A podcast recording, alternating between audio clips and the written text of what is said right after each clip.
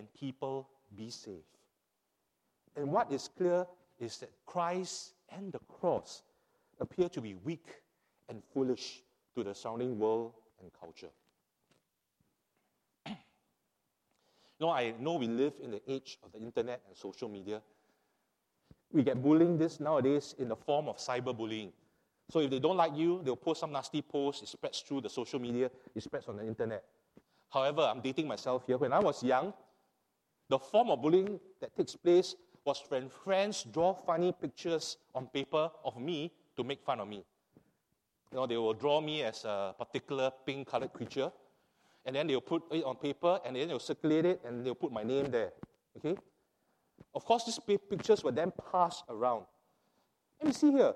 What we have here is a reproduction of a graffiti on a wall in, uh, from AD 200 to 250. This is the form of bullying that takes place then in this graffiti found in Rome.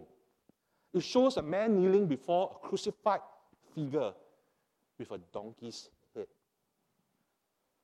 In no surprise, you know what they are mocking. Uh, who, what, what exactly they are mocking.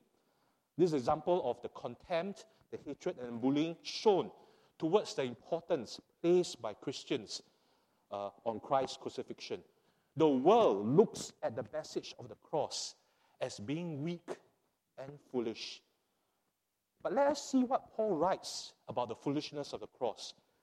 So if you have a Bible here, let's look at the Bible. Paul writes in 1 Corinthians chapter 1, verse 18. For the word of the cross is folly to those who are perishing, but to us who are being saved is the power of God. For it is written, I will destroy the wisdom of the wise, the discerning discernment of the discerning I will thwart. Where is the one who is wise? Where is the scribe? Where is the debater of this age? Has not God made foolish the wisdom of the world?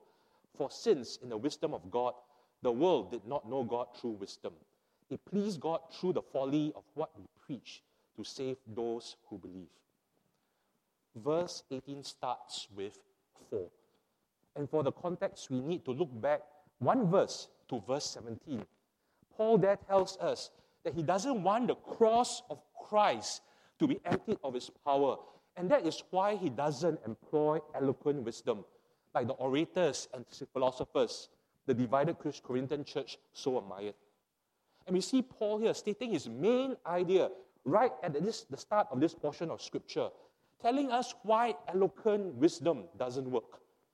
For the word of the cross is folly to those who are perishing, but to us who are being saved is the power of God. Paul writes, he writes that the message of the cross is utter foolishness to those who are perishing. That is, to those who, are re- who have rejected God and are separated from God. The cross is silly.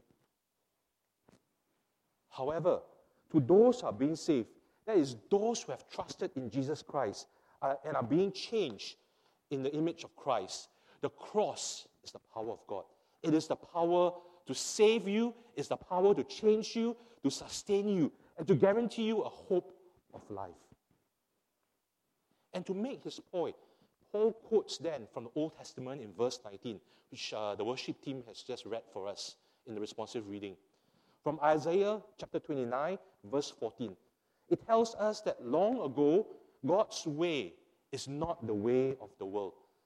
It shows us that the foolishness of God with his message of the cross is in fact God's way of doing what he said he would do as far back as the Old Testament in Isaiah to set aside and destroy human wisdom.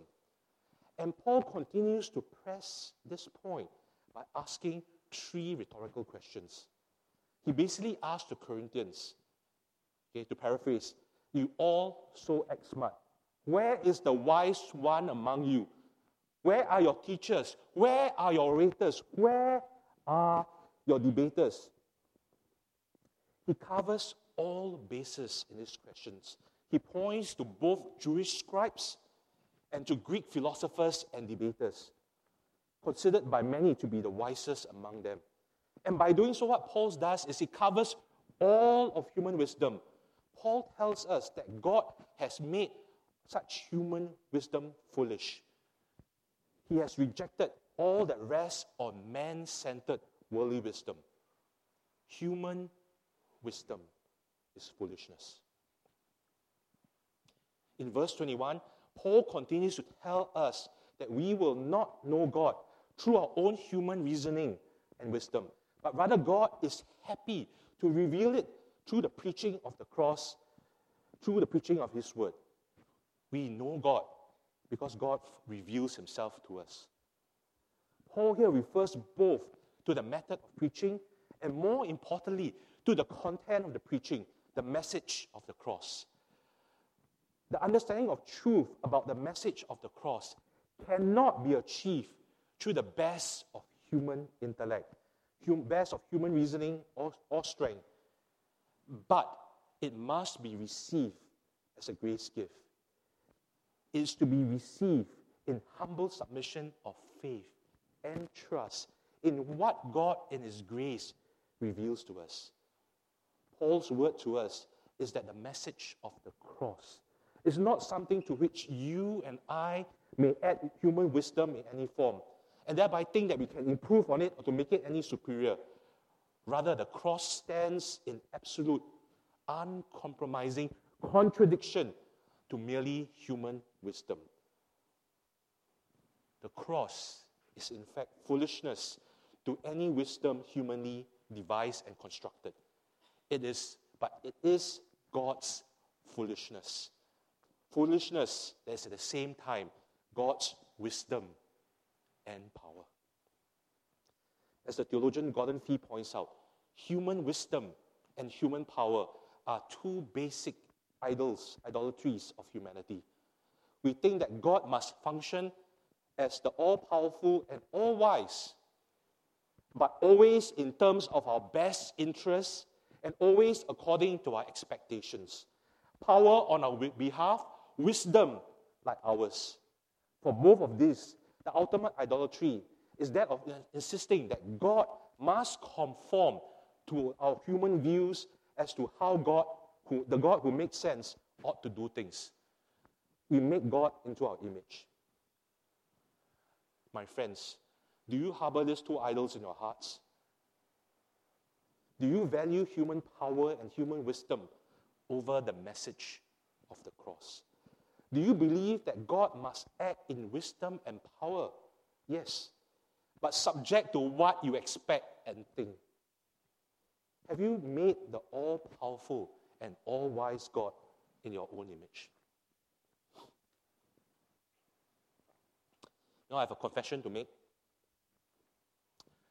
I like boxing movies. And yes, I especially like the Rocky movies. And I was thrilled to watch the most recent movie tied to Rocky series, the movie Creed. I know it's silly, but sometimes this movie draws a tear or two to my eyes. But what draws me to these movies, though, it is about it's a story about reversal of the underdog who, through great determination and stubbornness, somehow managed to pull off an upset in the end. I think the story of reversal tends to appeal to all of us. Ask yourself, most of you like to watch stories of the underdog eventually winning. But you think about it, the story of the gospel is also a reversal. In fact, it's a story of a great reversal. And here in verses 22 to 25, we see how Paul reverses things in telling us that foolishness is wisdom. So let's look at 1 Corinthians chapter 1, verse 22.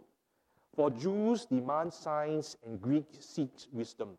But we preach Christ crucified, a stumbling block to Jews and folly to Gentiles.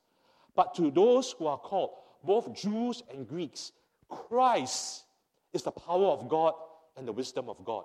For the foolishness of God is wiser than man, and the weakness of God is stronger than man.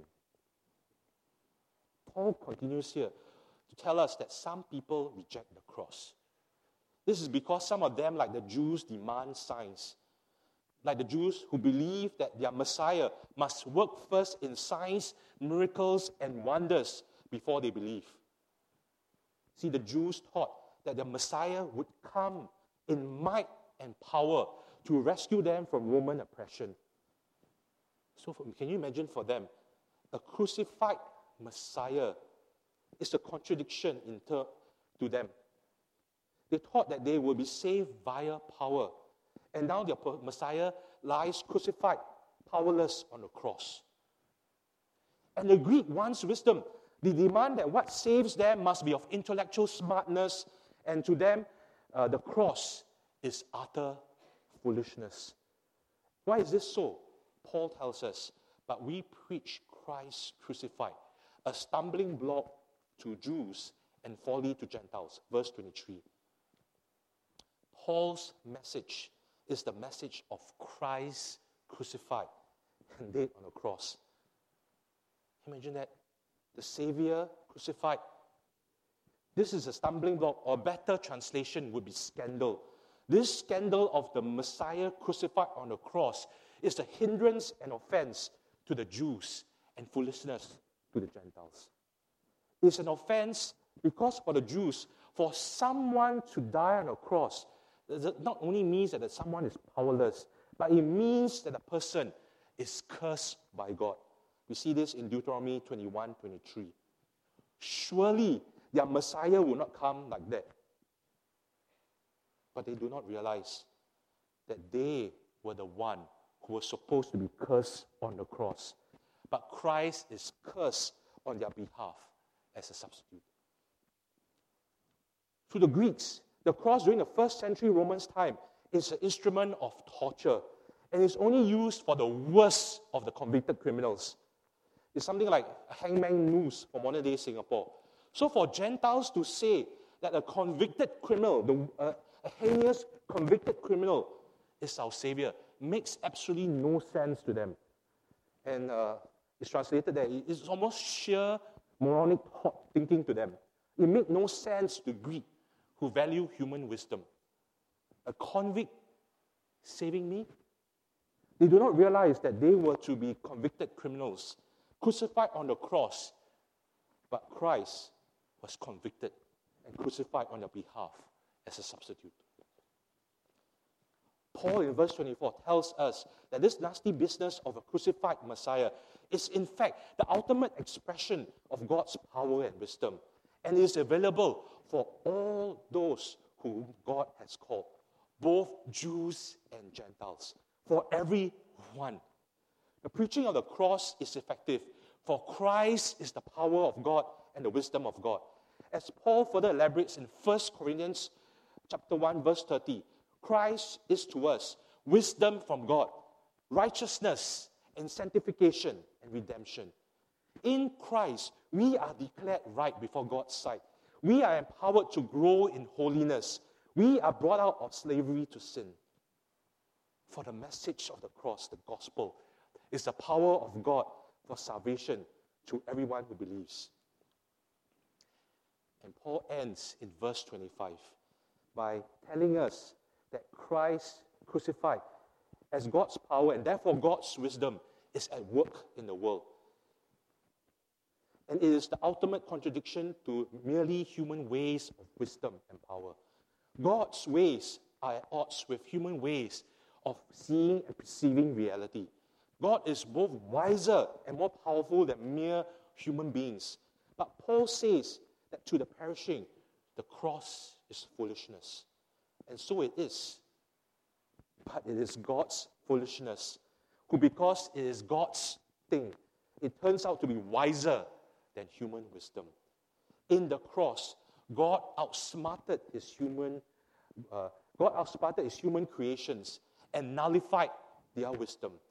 In the same cross, God also overpowered his enemies and with lavish grace and forgiveness, forgive, uh, removing, remove lavish grace and forgiveness, and thereby removing them of their strength.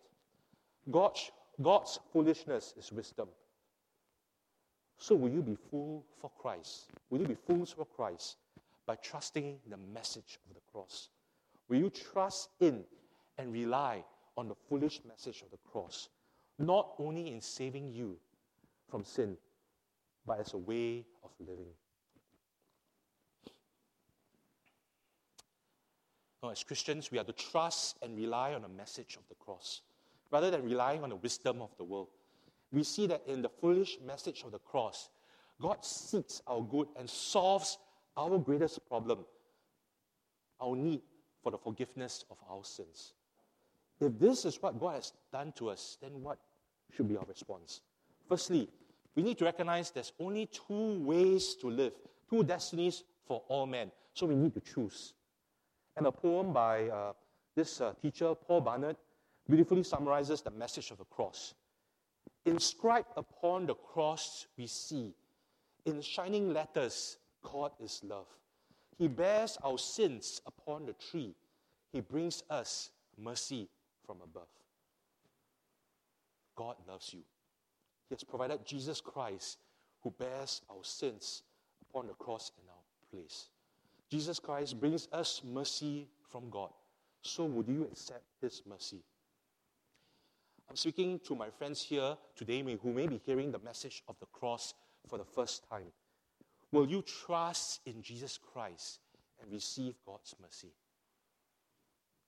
I'm speaking to you, my friends, who come week after week and sit in the pews, but you are without a relationship to God. Will you trust in Jesus Christ and receive God's mercy? I'm speaking to young people on midst who grew up in Christian homes and display Christian culture, but do not actually have the reality of life with Christ, life in Christ. Will you trust in Jesus Christ and receive God's mercy? For the message of the cross of Christ is God's wisdom and power. And if this is what you choose, then after this service, please go and speak to someone. You can approach any of the pastors, elders, deacons, ministry leaders, young adult leaders, youth leaders, and we will be happy to speak to you.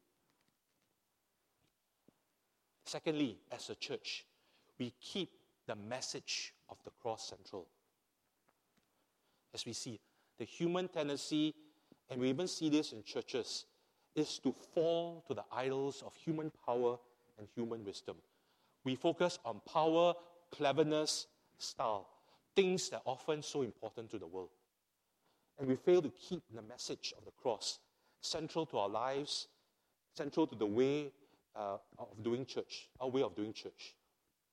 And this is where, as I was preparing the message, I was struggling with something that is increasingly getting a lot of attention in Grace Baptist Church. This is the matter of the church rebuilding.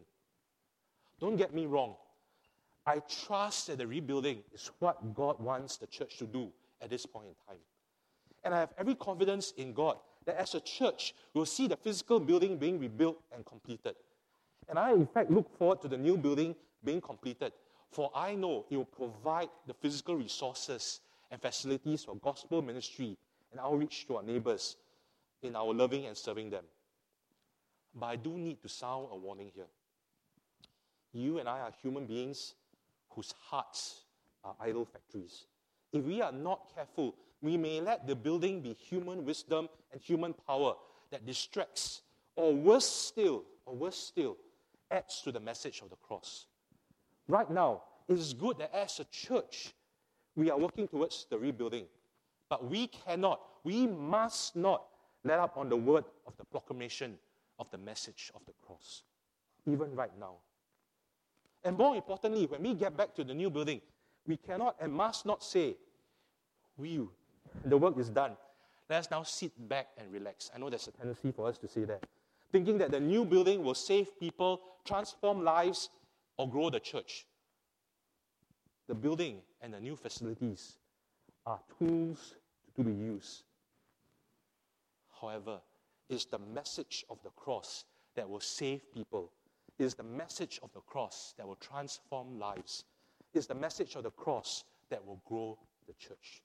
So when we get back to new building, we need to not let up, but continue even more diligently in the work of the gospel and the proclamation of the Christ, cross of Christ.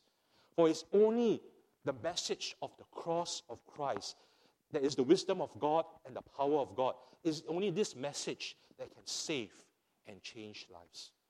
If we understand this, this message of the cross and the importance of proclaiming it, And this is our responsibility. If we understand this and we work towards this, this will unite us as one church as we seek to glorify God. Now, today's passage is an important and difficult passage for the church.